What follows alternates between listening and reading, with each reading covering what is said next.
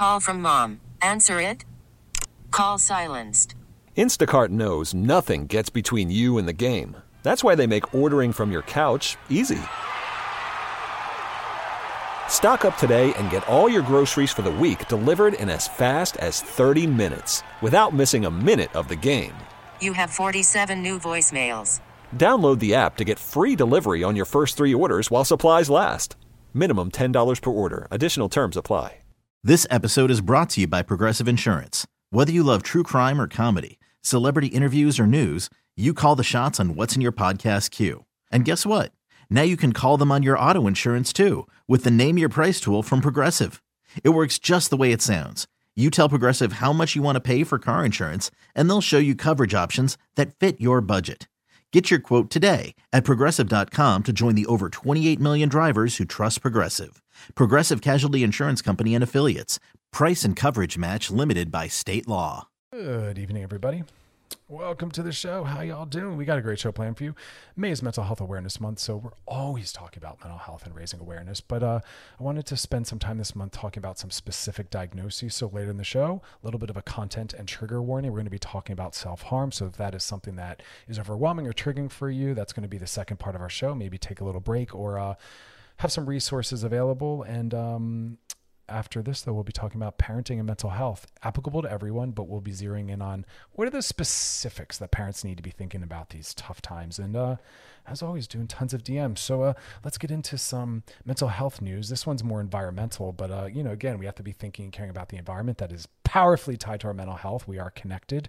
Uh, we've talked about that more so in other segments, but a coffee shop in the UK, love this, has made a brave decision to go cup free. That's right. You can get coffee. You've Got to bring your own cup. I love that. They actually filled their fronts of their store with all the cups that they traditionally use in a certain amount of time. Really, really overwhelming.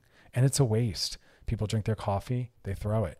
And let me just tell you all something recycling is a drop in the bucket, y'all. A drop in the bucket. It is not a profound or big enough way to really push back on climate change and environmental issues. It's a joke. We really need to be going after larger sources. And one of them is um, overconsumption of materials. I love that. Bring your bring a disposable cup. But I know places like Starbucks, um, you there is I, again, don't quote me on this. I don't remember the rules or regulations because most restaurants you can't bring outside stuff in and have them take it into the back of the kitchen. But I do believe there's a way to have your coffee cup refilled. I, I, you have to get more details, but I love that people are starting to do this. I try to bring my backpack when I go grocery shopping so as to not need paper or plastic. I try to use things that don't have a lot of waste. Um, but I, I love that idea. I want more shops to offer things like that. I think that that's really, really, really, really, really, really important. Um, also, I love reporting on gay animals. Just to remind us all that nature and the animal kingdom are gay. Um, it's not normal to be straight or abnormal to be gay. It's normal to be all these diverse queer ways. You know, in the plant and animal kingdom, they have experiences of changing genders and sexual orientations and poly families and gay parenting. And here's like another beautiful example of that. So, a gay penguin power couple that we've reported on and talked about, they've hatched yet another chick and maybe grandparents soon. So, Sphen and Magic are the gay couple from Australia. Uh, they're at it again. They successfully hatched an egg two years ago and they raised the chick. Now they've hatched another one. This is a gay penguin couple. Love this stuff. You can't write this stuff. Um, they set up a nest and they're hatching their own little baby. Now, the zookeepers noticed this. Now, traditionally, they said, I love this. Gay penguin couples are frequently given eggs that other penguin parents aren't caring for, or if there's too many, and they jump in and parent them. Like, really sit with that for a second. What an amazing thing that they don't they're they're not they're not aware or bothered by whether or not it's genetically there. So i love that normalization of the creative diverse ways that families created right? Um, and kids don't need a mother and a father. They just need caregivers. It can be one mom one dad someone who's non-binary two dads two moms two moms and two dads as a power group. It doesn't matter. Kids just need love care and support. They don't need genders. In fact we're trying to move away from gender roles. You know this is going to be good for them. But um i love this stuff. The zoo penguin supervisor said, hold on, I gotta get back to this quote. They have the neatest and largest nest in the colony. And when we noticed that another couple were struggling to incubate two eggs at the same time, we made the decision to foster the second egg to the power couple of the colony. Uh, I love that. Sorry. And shame on you, Montana. You're joining um, a lot of other places like Alabama and Florida that's really pushing, and they've been successful. Montana has banned trans youth from sports and puts further restrictions, very strict ones, on LGBTQIA education. So y'all are a bunch of bigots and homophobes. Not everyone, but the people that support this truly. You're doing violence to individuals. So shame on all of you. Uh, Montana has now made it illegal. Ready? Illegal to mention gender identity or sexual orientation in schools unless parents opt into it in advance. Montana is now also the seventh state to ban trans youth in sports. So, where are these trans youth supposed to play sports? Just nowhere? Sorry about it. We don't recognize you as existing. You need a solution then. You can't just take a handful, uh, a handful, you can't just take a section of individuals and say, sorry, peace out. That's a mess. So, again, we're living in a world where we're only allowed to acknowledge um, heterosexuals as what's like on the planet, right? Forget talking about gay individuals. And those that are on these uh, hookup apps, I want to give you yet another warning. Yet a, another story breaks. Another one of people using these apps to engage in violence and to rob. This one just came out of Atlanta, Georgia. I see at least one new one a week. This is heartbreaking. Um, and basically, they've been using Grindr. Uh, at least eight people have been robbed between February and May after planning dates on Grindr in Atlanta. Just in Atlanta, eight people have been robbed. And this is happening in other cities as well. So please be very safe and be very thoughtful when you are planning to meet up with someone. I always say send as much information as you can to friends, drop a location. Um, and I always advise getting the person on FaceTime before you go meet up with anyone, just to make sure, if nothing else, that the chemistry is there, but also to make sure that they are who they say they are unsafe times, y'all. All right, coming up next, we're going to be talking about mental health in terms of parents and then getting into self harm. All right, you're listening to Loveline with Dr. Chris on the new channel Q and on Odyssey. All right, we're back and we're talking about uh, mental health tips for parents. Now, again, this is for literally everybody, although it's through the entry point of parents. This is something that's applicable to all of us. Um, I'm trying to talk more about um, the mental health conditions of parenthood in our current climate. Uh, it's really hard to address every specific population, but I do my best to make sure we're kind of circling around and talking about every different uh, identity configuration that we have in the world. Now, again, before we even get into the topic of how do parents specifically, and again, we all have many, many takeaways that we can get from the topic. Um, I want to remind everyone that the the best mm, lens I guess I can give you is always try to think in terms of all your different identities, right? And then I'll move on to another paradigm, but that's the first one. You're you're many different people in the course of a day, a week, a month, and a year, right? You're so you're a solo, autonomous individual, and I think we forget that. We become partnered, we become a boss or an employee, we become a family member, we become a friend, we become a parent, we become a lover, and and then we have our professional identities, right? And I think it's easy for us to forget about our own um, autonomous, solid, solo compartmentalized self that's one of our many cells. We have many different ego states, as they say. And it makes sense that you're going to be a little bit of a different person in each identity or relationship you have out in the world, right? A different part of us is going to be expected to come forth. Um, a different part of us is going to be related to from this magical other, whoever that is, right? So, um, you know, and I know that in my own life. If you see me with my mom versus you see me with uh, my partner versus you see me professionally, you're going to see three different aspects of myself emerge, right? Because all of our identities and relationships are co-created, right? So the way a parent might be engaging or responding to their four-year-old is going to look very different to how they maybe engage a friend or how they are in their professional identity. But my bigger point was you have to tap in all of them. So you have to look at how many different relationships do I have in the world? I myself, then I have my relationship if I'm in a romantic relationship to my boyfriend, girlfriend, uh, husband, or wife, right? So then you're also a partner, so we want to make sure that we're weighing in and checking in on the health of our partner, partnership, right? Because we want to weigh in on our solo self, our partnered self, and then our social selves, right? And that's kind of the first entry point is are you are you spending time with all of them? Um, to the best you can in the course of again a week, a month? Are you spending time alone where it's just you with yourself and you're not having to worry about anyone or anything else? And we'll talk about ways to do that. Are you sometimes having a time with just a friend, where all you are is friend. You're not parent anymore. You're not husband or wife or partner, right? And maybe it's via time out in the world with them. Maybe it's a phone call or FaceTime. Maybe it's a little bit of a text session, but you're just a friend. You don't need to worry about anything else. And then there's your partner time where hopefully there's time for just you and your partner. And again, we'll talk about building more of that space out, but make sure we're always tapping into all these selves because sometimes that depression, that flatness, um, that anxiety is because we're imbalanced. Maybe we're too much of a parent. And again, we're not feeding that solo part of ourselves or that romantic partnered part of ourselves or that other social part of ourselves. And this is where we back into other topics I love talking about, like toxic forms of monogamy, where we get into relationships and sometimes we allow our partners to make us feel as though we can't spend time alone or without them, and we have to. And again, a healthy relationship will really support that and value that because they're healthy enough to want to see you thrive and succeed. And hopefully, they're also off kind of doing that themselves. Um, so that's the big reminder.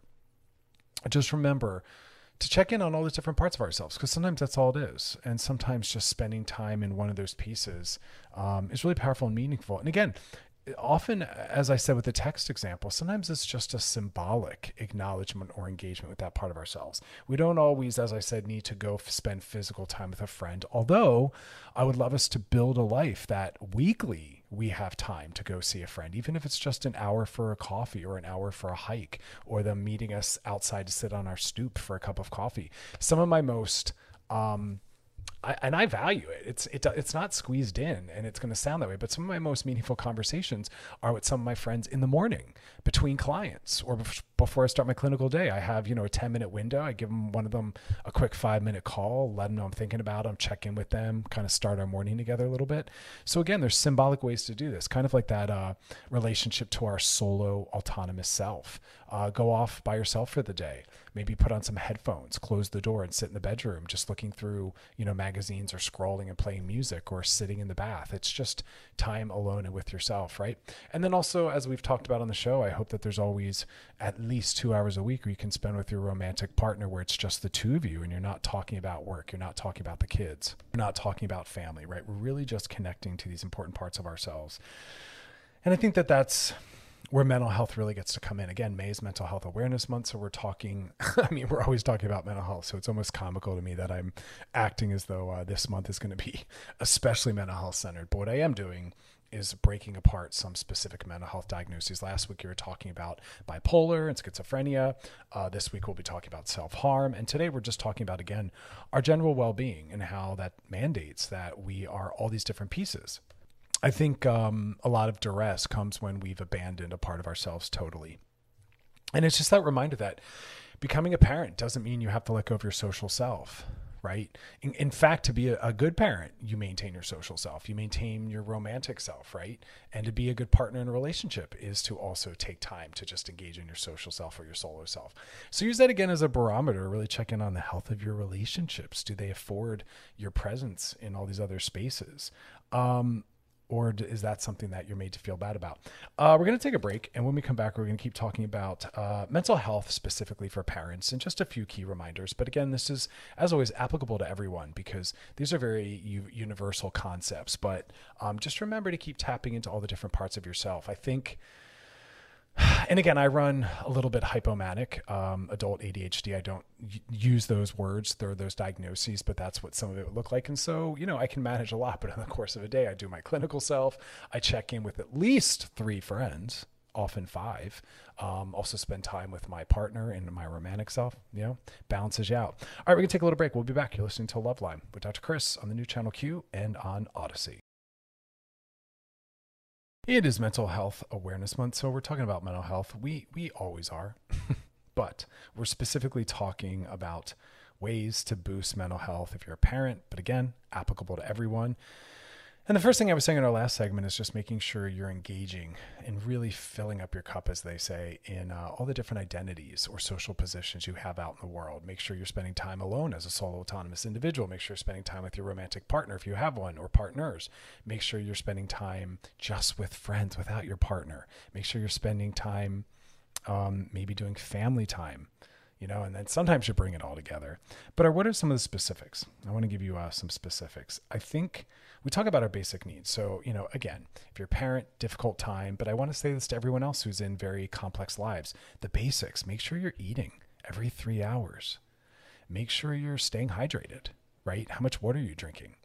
And th- those are really meaningful. I can't tell you how profound those things were for me and other individuals I work with. Um, drinking enough water. And you have to really do the research on what's right for you. Um, there's a lot of articles out there. I'm going to let you go do your own homework. I realize for me, I need about 12 glasses a day. I often add electrolytes. I do a lot of uh, working out, um, cardio. I realized I have high blood pressure and health issues in my family around heart health. So I had to start looking at the amount of sodium in my diet, which was a total game changer. I didn't realize that I was like eating well beyond double the recommended uh, allowance because I was eating a lot of things that um, were processed. I'm vegan and plant based for my health, for the environment, for my spirituality, for my politics and my feminism, but that didn't mean that there wasn't sodium in things. So focusing on that with the clients of mine as well, talking about are you eating consistently throughout the day or are you having energy drops? And that might be perceived as stress and anxiety when it's just the, the needing to eat and fuel your body. Hydration also helps us with energy levels. And if your energy levels are low, it's really hard to face and deal with all the stuff that life puts in front of us. You know what I mean? And so we have to think about those things. I mean, I think that's often left out of mental health discussions is we think it's just about emotional regulation and boundaries and self-care. And It's like, well, no, these things are, are the mandatory basics. Um, so check in on that.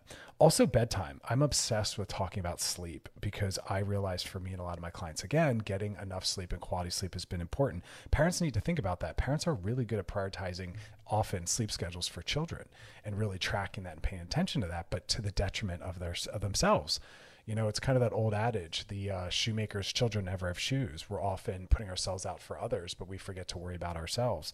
Um, and in that example, your children as well. But uh, parents often treat their kids' bedtimes with a lot of uh, structure and care, and they don't do that to themselves. So again, we're you know, we're really being thoughtful about the mental state we're in and our nervous system before we try to go to bed. You can't go to bed while activated or as we say neurologically or you know biologically aroused. And i don't mean that in terms of sexual arousal. I mean that in terms of you know watching things or reading things that that kind of awaken us right?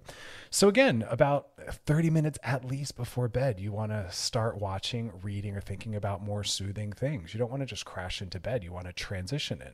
So watch a calming soothing show you know start reading calming soothing things calming or soothing music definitely turn off or lower the lights as another way to kind of tell your body we're transitioning into sleep. But you can't be working, working, working, having a difficult conversation, watching, you know, a high energy crime show, and then think you're going to turn it off and lay down and pass out. Some people will. God bless them. But I'm one of those people where transitions are really important to me. So pay attention to that, right? That's going to be really important to, to look at your mental health as a parent because remember you have whatever other roles you have in the world and then the addition of parenthood. A lot of people they're just a family member maybe they're a partner to someone maybe they're also an employer employee and colleague but they don't also have that parent piece on top which is a full-time gig for a lot of people. Um, also setting ben- boundaries around your energy. You know there's only so many things you can do in a day and if you know you have a lot of things that are going to be energy depleting maybe you have to pass on right? Or delay or push back on certain things. I love talking about the concept, and this comes from the disability field of spoons. We wake up, everyone with a different number of spoons, and spoons really equate to energy levels. Everyone starts their day with a different amount of energy, and you have to realize I only have so much to go so far. So if I have you know, in the morning of the, in my morning, something that's going to require 75% of my energy units, or let's say, you know, six of my 10 spoons for the day, well, then uh, what am I going to have left over for when I need to spend time with my kids, my family, and my partner? And that might mean you have to pass on some work things, set some boundaries with your employer, tell a friend you can't hang out with them or pick them up at the airport or whatever. We want to be really protective of our energy and our priorities, right? Also, taking smaller breaks, and I want everyone to do this when you're at work. Every hour, if you can take a break, go to the bathroom, check your phone, go for a walk, get some air, get some coffee, stand up, move around, read something. You're allowed to build in these breaks. Your mental health matters. It matters more than productivity or focus. I want us to start prioritizing that. You know, luckily my clinical schedule builds that in every hour. I have time to get up and walk around. I have to apply that to everything I do. Like that's a big, big, big, big, big deal. Um, I'm trying to think if we have enough time. Okay, what we're going to do is we have to take a break and we're going to do some DMs. And then when we come back, we'll keep talking about this because I think that this is meaningful. Um, so stick around. If you got a DM for us, drop it in the DMs on our Loveline IG page. We always want to hear from you, always anonymous, always confidential, and past episodes of Loveline over at wearechannelq.com. All right, we'll be back. You're listening to Loveline with Dr. Chris on the new Channel Q and on Odyssey. All right, we're back. And uh, before we get into the DMs, just wanted to give you all a heads up. I was watching a couple TikTok videos, uh, not so much the videos, but stories about the videos. And just a gentle reminder be very cautious. There's a lot of influencers out there that are not certified, licensed professionals, and they're giving information on all sorts of mental health and wellness. Be, be very thoughtful whose advice you take. I was watching two articles and the stories related to two people that were seriously burned by following the skincare advice of non um, licensed or certified dermatologists or estheticians, um, people that are just throwing around labels like skincare expert or wellness expert. Those things are not regulated terms. Just like, you know, you have to be thoughtful about people talking about being life coaches or anything with those words. Those are not um, regulated terms. So just be very thoughtful. We want to be looking out for ourselves. But having said that, um, let's slide into those DMs. Sliding into the DMs. Tonight's DM says, Hey, Dr. Chris, my name is Alexis. I started to see this guy, Tommy, but his past kind of scares me. He's been to jail twice a few years ago. He's been cut off from his family, except he's still in contact with his brother, but they live about three hours away. He said he's changing and uh, really seems like he is. Guess my question is Should you factor someone's past into your future? Uh, oh, I love this question. So much in there. Um, few things. Uh, I want everyone to be reminded that, um, in general, before I answer the question specifically, past behavior is a powerful determinant and can help us better understand possible future behavior. Why? Well, they done something once shows us what's possible again. So we're talking in terms of like mental health and maybe someone being abusive. Yeah, we can look at that. But I do believe people do change. Once a cheater, not always a cheater. Once an abuser, not always an abuser. I, I'm a therapist. I watch and I'm part of and I help people completely reorient who they are. My favorite examples are always people in drug and alcohol addiction recovery. You know, they might have been liars, cheaters, stealers as a result of being victimized by their own drug and alcohol use, you know? And uh, once away from the drugs, they become more of their better true selves. Um, also, remember that everyone who's gone to jail is not necessarily guilty. And um, people that have been incarcerated and part of the criminal injustice system, because it unfairly targets people of color, queer, and trans individuals, that um, they shouldn't have to carry that label with them forever. And again, a lot of people in prison are um, unfairly incarcerated. And when we talk about things like drugs, things that are now legal, like marijuana, people are still in jail for things like that. So there's a lot of people in jail for nonviolent crimes, and they shouldn't have to be held responsible for that or anyone. That's why I'm glad people are still able to vote, and we have to help people get jobs after they've been incarcerated. I mean, that's how we really help people move forward and reduce recidivism rates, right? Which is basically a relapse into prior bad behavior, is by creating new opportunities and helping people move forward. So I really want you to take the time to get to know this person and judge them based on who they are now. We need to judge people based on who they are now, not who they were. I've done horrible things in my past. I wasn't always a good boyfriend or friend. I grew up, you know, and I went through my own problematic times, but I grew up. I learned. I do far better. I'm an amazing human being now, but we have to give people the opportunity to grow, learn, and change. You know, it's not kind or fair or even mentally reasonable to hold people accountable to prior selves. You know, it's just not. Everything does change. You know, Eastern philosophy helps us understand that. So, gotta let people grow and change. So, give them a chance if you're interested. See who they are now and really build upon that. And that kind of is uh, partnered with the idea that asking prior exes or people that know them from the past, that doesn't necessarily help either. That's their experience. You know, you want your experience. So um, if they seem worth it, hang in there. I always say also, if you're unsure, go on a couple dates. First date's hard for people. Second date, they're kind of settling in. And maybe by third date, more of the person's, excuse me, true self has emerged. So all right, y'all. If you got a DM for us, drop it in the DMs on our Loveline IG page and uh, past episodes of Loveline over at wearechannelq.com. Coming up next, we're going to be talking about self harm. So, a little bit of a content warning and trigger warning all week, as always, mental health, but specifically May, Mental Health Awareness Month, we'll be digging in real deep. But again, content warning, we'll be talking about self harm. So, if that's something that you're not ready or prepared to uh, listen to, maybe uh, pause, do some grounding exercises, or maybe uh, just jam out to some music. But we'll be back. Um, as always, listening to Love Line with Dr. Chris on the new channel Q and on Odyssey.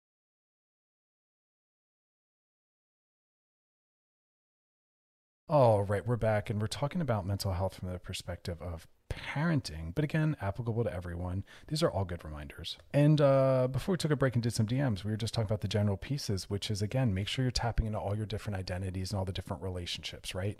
Solo time, partner time, family time making sure you're also looking out for your basic needs drinking enough water eating multiple meals throughout the day like i said i had to realize i had to pay attention to my sodium levels wait till you do that research and find out how much is in what you're eating and how little you should be having it brings you back to a really beautiful plant-based diet which was helpful for me prioritizing your bedtime right taking that seriously also setting boundaries around things that deplete your energy right? Really realizing what do I have to do this day? How much energy do I need to have? What really can I expect of myself?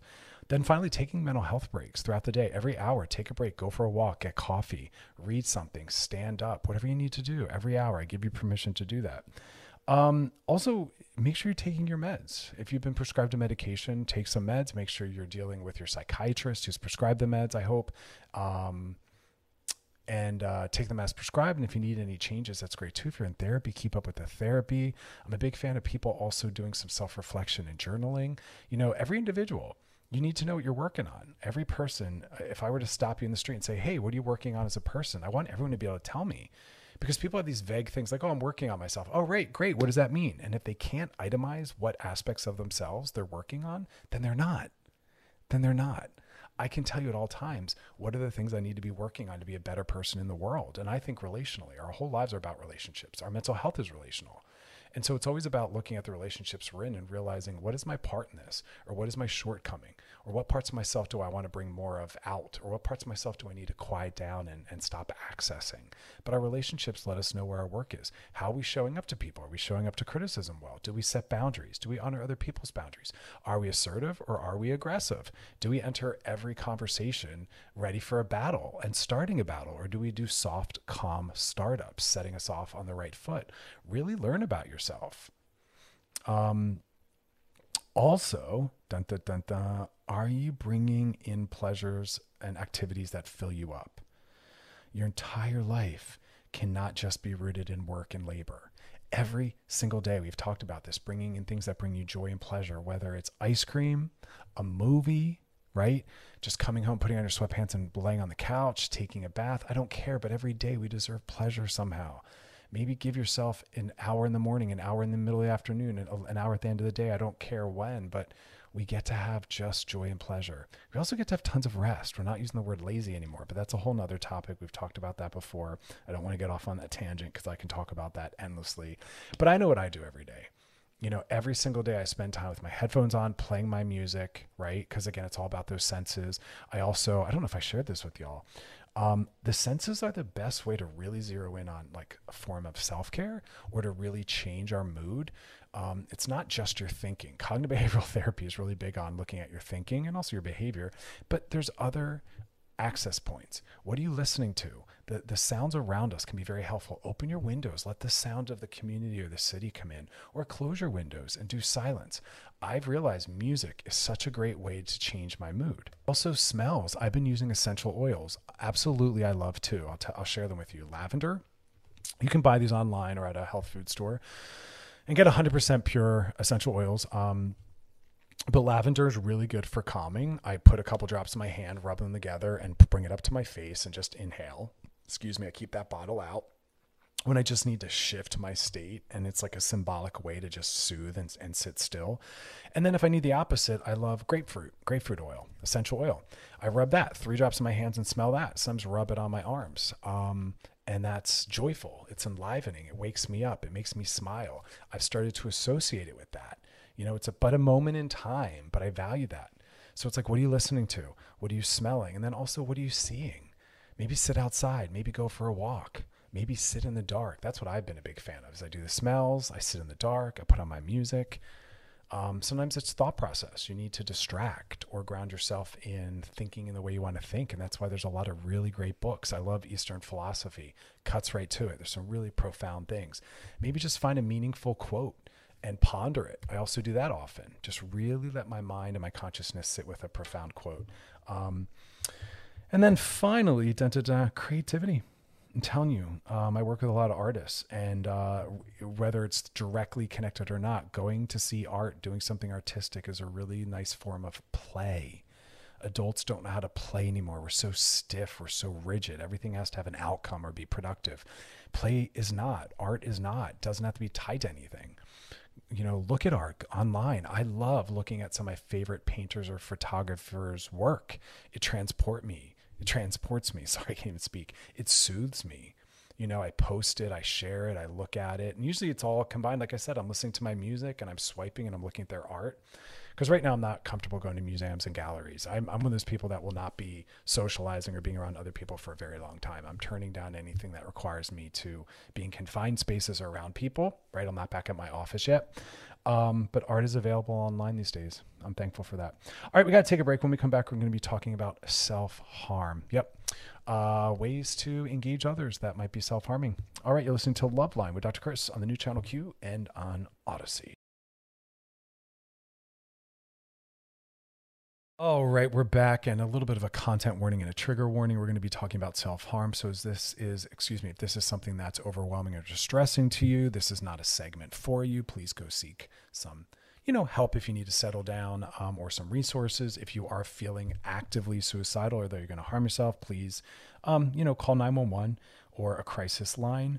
Um, but I want I want to talk about self harming because I think it's something that lives in the shadows. Um, some mental health coping mechanisms because that's what self-harm really is. It's it's an attempt to cope with overwhelming feelings or states or memories. Um, it's very trauma based it's connected to a lot of uh, anxiety and major depression also addiction. So you know again we want to self assess and assess those around us that we care about. If you're struggling with like i said depression or anxiety really struggling with self-regulation or addiction these are collateral questions, you know, and the broadest question is just how do you deal with difficult mental health states? How do you deal with being, you know, really deeply anxious or really deeply sad? And that's how we start that conversation. It's non accusatory. And sometimes people will then lovingly share with us, or we will ourselves share some of these self harm forms of coping. Remember, coping mechanisms are neither positive nor negative. They're whatever we do, good and bad, harmful or not harmful. It's all the things we do to help cope with distressing and um, distressing emotions, thoughts, and feelings, and being overwhelmed. Um, and they, they're on a scale of very minor to very extreme. Minor forms are things I do. We all do some minor forms. People that maybe pull at their eyebrows or pick at their fingers. When I'm anxious, I pick at my fingers. It's a form of self soothing, it's a form of self harm. I dig at my fingers a little bit, and I do that when I'm anxious. Now, the work is about identifying in yourself or in others and helping them find alternative ways to cope. Remember, even if we're talking about drugs and alcohol, it doesn't matter what we're talking about. If we're removing a coping mechanism because we've determined it to not be in ours or someone else's best interest, we need to find a replacement because the work isn't about just cold turkey having the world coming at us and continuing to be overwhelming, but it's about finding more productive self care rooted ways, right? Neutral to positive ways to deal with those emotions. Sometimes that means talking it out. Sometimes that means expressing in a different form, but we don't just remove it because there are things happening in the world that are going to be bigger than what we have the resources to deal with. So it's understandable that we can't deal with everything on our own. It's okay to need coping mechanisms. We just need healthier ones. And what's healthy and what's not, it's going to be dependent on a lot of different factors. But it's just realizing that they're on a scale, again, from small where we pick at ourselves and dig at ourselves, to really extreme where people are cutting and burning, right? And, and stabbing. Um, and it can get very life threatening and dangerous. So, again, all the coping mechanisms, um, but we want to check in on them. And the most loving, simple way is to say, hey, what kind of coping mechanisms do you tend to utilize? And we can ask ourselves that as a way to identify that in ourselves, right? Um, what are the ways that we, or this is you asking the other, what are the ways that you deal with really overwhelming emotions or experiences? It's how we start that conversation. But remember, we want to always frame it in safety anyone we're talking to about this or someone's talking to us about this, we need to know that they're going to sit in it with us. They're not going to judge us. They're not going to shame us, right? They're going to help us find alternative ways to deal and to cope with it. Um, so, again, when people talk about self harming, usually they immediately think about cutting. Um, usually, cutting is done, well, not usually, but often it's done in places that can't be seen, so it can be kept private. Um, but there's a lot of other ways that people deal with this distress. Now, the clients I work with that have a history of, of extreme forms of self harm that have left scars, you know, they deal with this stigma, stigma with themselves and others when they have to see their scars, when others stumble upon their scars, right? And those responses can really generate that shame. Um, and that doesn't always back someone off, off of harming. Sometimes that shame or those, that stigma leads them into more self harm because, again, a lot of self harmers are people that don't know how to deal with overwhelming emotions or experiences. It's it's not having healthier coping mechanisms, or it's having unresolved trauma or undealt with mental health issues. So it's a big constellation of things. But from the outside, we want to be very thoughtful about how we talk about people. I've said this on and on. We want to be thoughtful about how we talk about people's weight, as in stop talking about it. Don't mention weight gain or weight loss. You don't know what's going on. You don't know if they're trying to gain or lose weight. We need to stop bringing people's attention to their bodies. Um, self harm scars are the same. You don't know what that means for, for someone. You don't even know what it is you're looking at. So if you see scars on someone, don't assume it's self harm. Don't assume it's not self harm. And that's why if you're someone who, if it's someone you know, that's why the question is, how are you? How's your mental health? You know, what kind of coping mechanisms do you tend to utilize? You want to be very thoughtful how we enter that conversation. Um, it's a very, it can be a very traumatic thing. So, what do we want to talk about when we're talking about approaching someone? And we're going to go through some of the uh, don't do this there's going to be a list of don't be that person because mental health, we're being mental health centered. We're being what we also call trauma informed, understanding that trauma is the leading cause of all mental health issues. You know, drug, drug addiction is not um, a disease. We know that it's been debunked. It's a trauma response. It's a form of learning. It's a, it's a faulty form of coping right? It's a faulty coping mechanism. Uh, a lot of psychosis and things like that are the result of trauma, self harm as well. So, first off, remember, we're not touching people. Don't touch people without permission. Um, this is a list that I've pulled from a couple articles. And this was written, thankfully, by people themselves who are self harmers. And one of the things they said is people will often notice our scars, get worried, and they'll grab our arm or they'll hold us and they'll try to see our body. They'll try to explore other forms and they'll say, like, what is this? Did you do this to yourself?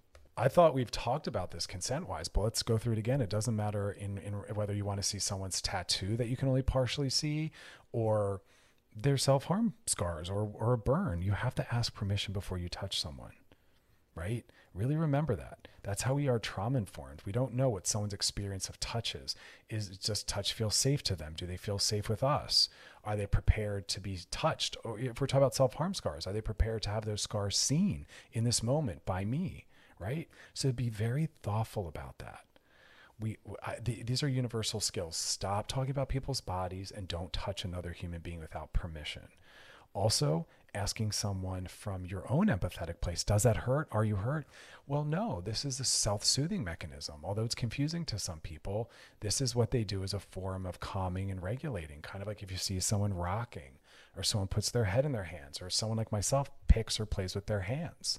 Some people are constantly playing with their hair or picking their lips. I have a, a family member who's always kind of picking their lips. That's a minor form of self harm. That's an attempt to self regulate.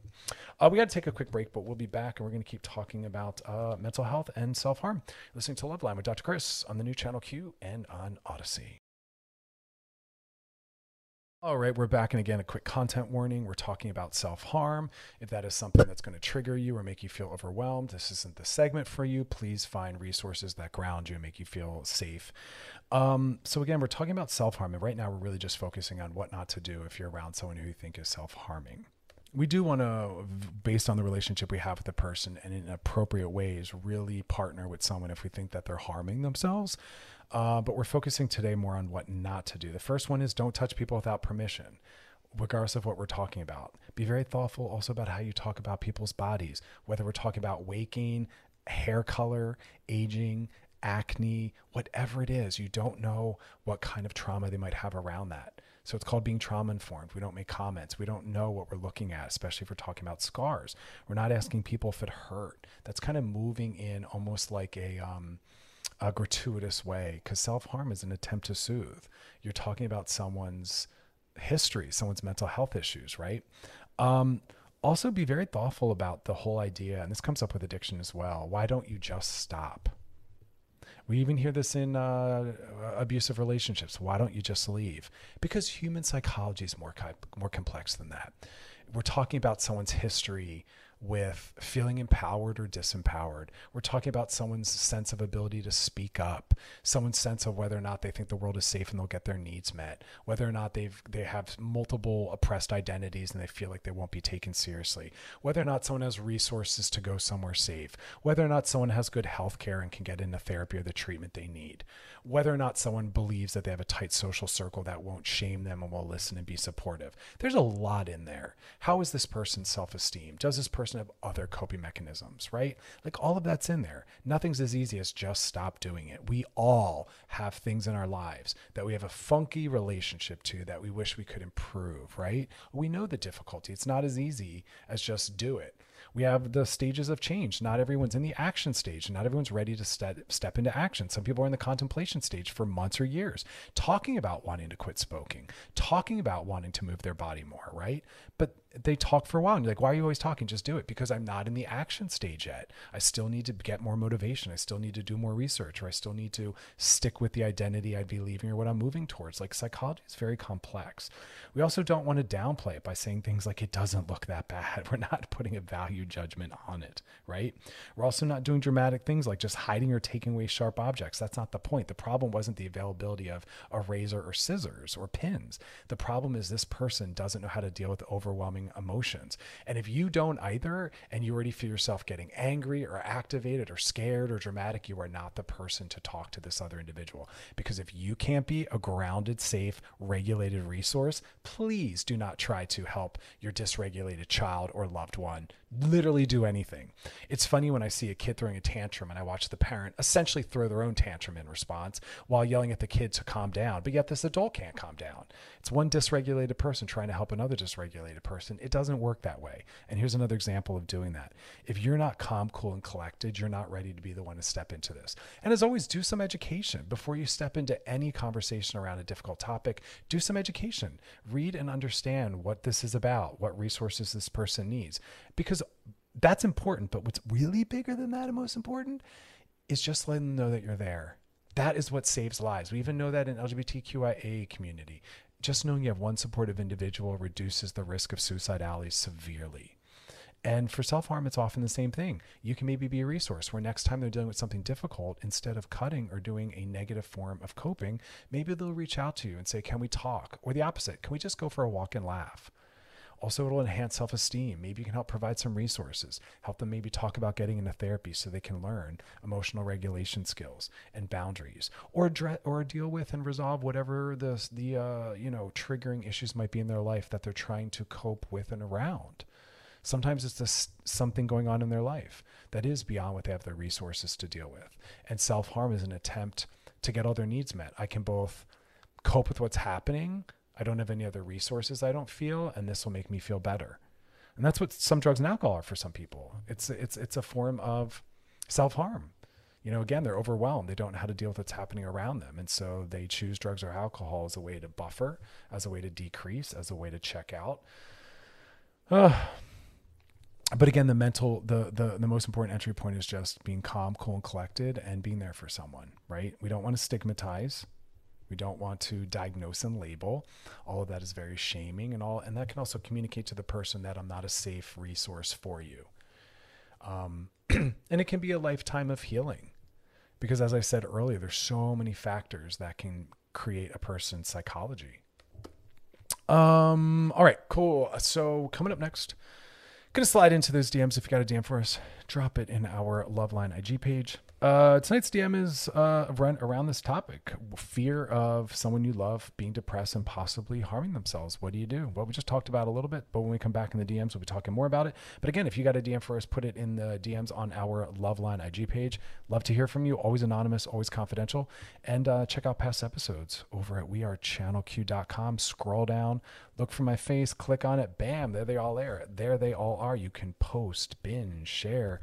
Um, yeah, so stick around. We'll be back. You're listening to Love Loveline with Dr. Chris on the new channel Q and on Odyssey. All right, we're back, and uh, now it's time to slide into those DMs. Sliding into the DMs. Tonight's question, uh, final DM says, Hey, Dr. Chris, my sister has been showing signs of depression. She's 27. She lives alone, has a part time job. She doesn't get out that often. Her depression seems to be getting worse. Her anger seems to be triggered by the smallest things. How can I help? It's hard. It's difficult to watch those we care about struggle with the possibility of mental health stuff, which maybe not even, that might not be the case. We don't know what's going on in this individual's life. She's 27. Maybe she's struggling to make friends. Maybe she's going through a difficult romantic relationship. Maybe her job is stressful and has a lot of pressure. We don't really know. But I love that you care about her and I love that you're there for her. Listen, we never can nor do we want to change or force change in someone else's behavior. That's not appropriate. People get to have autonomy. So all you can do is let your sister know that you're a caring, loving, you're a caring, loving support if and when she is ready or wants to access that. We don't force ourselves on people. People get to decide to live the life they want. We don't really know what the depression is driven by, right? Right? If that's even true. This is your interpretation. Maybe she's taking space from you, you know? So, really, all you want to do is uh, express care, non judgmentally. Hey, is everything okay? How's your mental health? Bam, that's all you do. I don't even want you to use words like depressed because I don't want you to force that label or judgment upon how you see her living her life. Maybe she's more introverted. Maybe she's quieter. We don't know, right? And even saying you're depressed doesn't tell us anything. That doesn't help us understand the problem. That doesn't even help us understand the solution, right? So it's really just saying, I, I, I you know, you're on my mind. I'd love to be closer with you. Um, you can say, how's your mental health? And if she says everything's fine, then your role is really about honoring that, but continuing to be present in her life, reaching out, letting her know you're thinking about her, reaching out, letting your sister know that you're there if she wants to get out of the house. But again, we have to honor the boundaries. We don't force ourselves or force care on people that don't want it. I want to remind people that the mental health world should not be tied to the carceral system. We should not be forcing um, you cannot actually force therapy on someone, nor should you. And I and I would never, as a therapist, participate in that. I only work with people that are interested in therapy. It's really patronizing and very much part of patriarchy to force care on someone and care can't be forced right and i watch a lot of people have their rights taken away because maybe they're living or or uh, moving through the world in ways that make other people uncomfortable and that's not appropriate right so again i don't know what's going on in your sister's life ask her how her mental health is. Stay close when people are struggling they need people close. So even if she says she's all well and you don't believe her still try to be a participant in her life and help her focus on distractions. Help her focus on reconnecting to joy and pleasure in her life. Help her find a lot of rest. That's the indirect way that you already start to do what the steps would be you know help her examine hey does your life have purpose and meaning you know these are topics i bring up with all my friends you know we're always processing those things but that's what someone who's possibly depressed needs to be looking at. What might be the sources of these mental health struggles in my life and what changes can be made? But, um, you know, again, she is where she is. And depression's an acceptable, normal part of mental health. We've talked about that, right? Mental health does not mean we're never sad, depressed, or anxious. Mental health means we can sit in those things fully and deeply we we find appropriate ways to cope but we also we also we also have to allow and dig in and go into you know? So um, maybe she'll open up and let you know she does have some depression and then you help you can help connect her to resources or help her help her find solutions you know? But as we know a lot of depression is about disconnection not having purpose or meaning in your life feeling isolated. So you can still process those elements because you yourself might also need to do so. You know, we all kind of need that work, especially right now. It's still a very difficult time. So I'm glad you're there for her. That's really all we need. And we all know that just having one supportive person significantly reduces mental health risk, right? Reduces the severity and absolutely reduces the possibility of suicidality, which at the end of the day is what a lot of people are most worried about. So that is our show. Um, coming up tomorrow, we're going to be talking about a new new mental health issue that's emerged nomophobia. Yeah, I'm not going to tell you what it is. You got to join us tomorrow to hear more about it. Something that I learned about myself. I thought, oh, identify with this. I got some work to do. And then we'll be talking about how work can impact our mental health and how to push back on the toxic elements of work because work shouldn't be everything. Work should not be the thing that takes us down and stresses us out. It's just a way to get our needs met, but our lives should be centered in pleasure and rest and meaning. So join us for that and check out past episodes over at wearechannelq.com. As always, y'all, thanks for hanging out and you enjoy the rest of your night.